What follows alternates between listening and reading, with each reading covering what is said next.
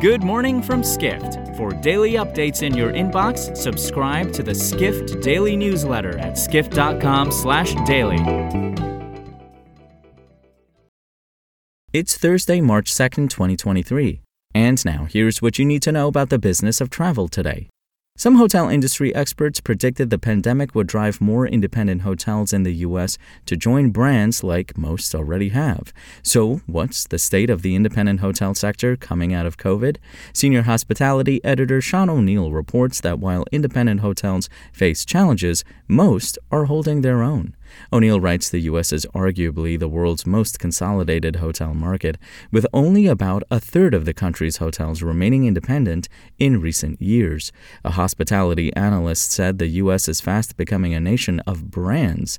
However, the pandemic didn't necessarily hasten the so called brandification of American hotels, with O'Neill noting that 2022 didn't see many more independent hotels close than branded ones. O'Neill adds it's possible that U.S. hotel brandification has gone as far as it can go, citing advances in technology and social media advertising that have somewhat leveled the playing field for some properties competing against bigger brands.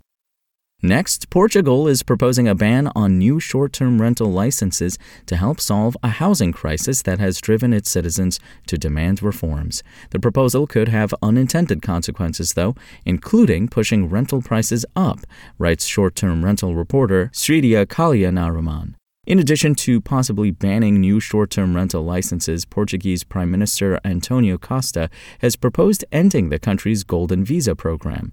It offers a residence visa to non European Union nationals making significant investments in Portugal. However, one immigration lawyer said those measures wouldn't decrease the demand for tourism and short term rentals, adding they could cause rental prices to surge. Housing prices rose nearly 19% in Portugal in 2022. Kalyanaraman writes Portuguese authorities are urging the government to move cautiously regarding solutions to its housing crisis. One hospitality executive said short term rentals are responsible for half of guest nights booked in Lisbon. Tourism accounts for more than 17% of Portugal's gross domestic product. Finally, Southeast Asia's largest budget carrier, AirAsia, is confident China's reopening will boost its recovery. AirAsia is ramping up service to the critical market this year, reports Edward Russell, editor of Airline Weekly, a Skift brand. AirAsia joins a list of airlines resuming flights to China after Beijing significantly eased travel restrictions in January. The company plans to launch at least five new routes to the country this year. Russell writes China lifting its pandemic era travel curbs is significant for AirAsia, with China being a large tourism market for Southeast Asian nations like Thailand and the Philippines. For more travel stories and deep dives into the latest trends, head to skift.com.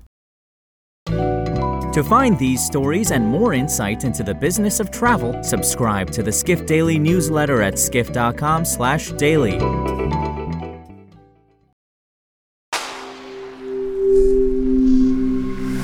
Spoken Layer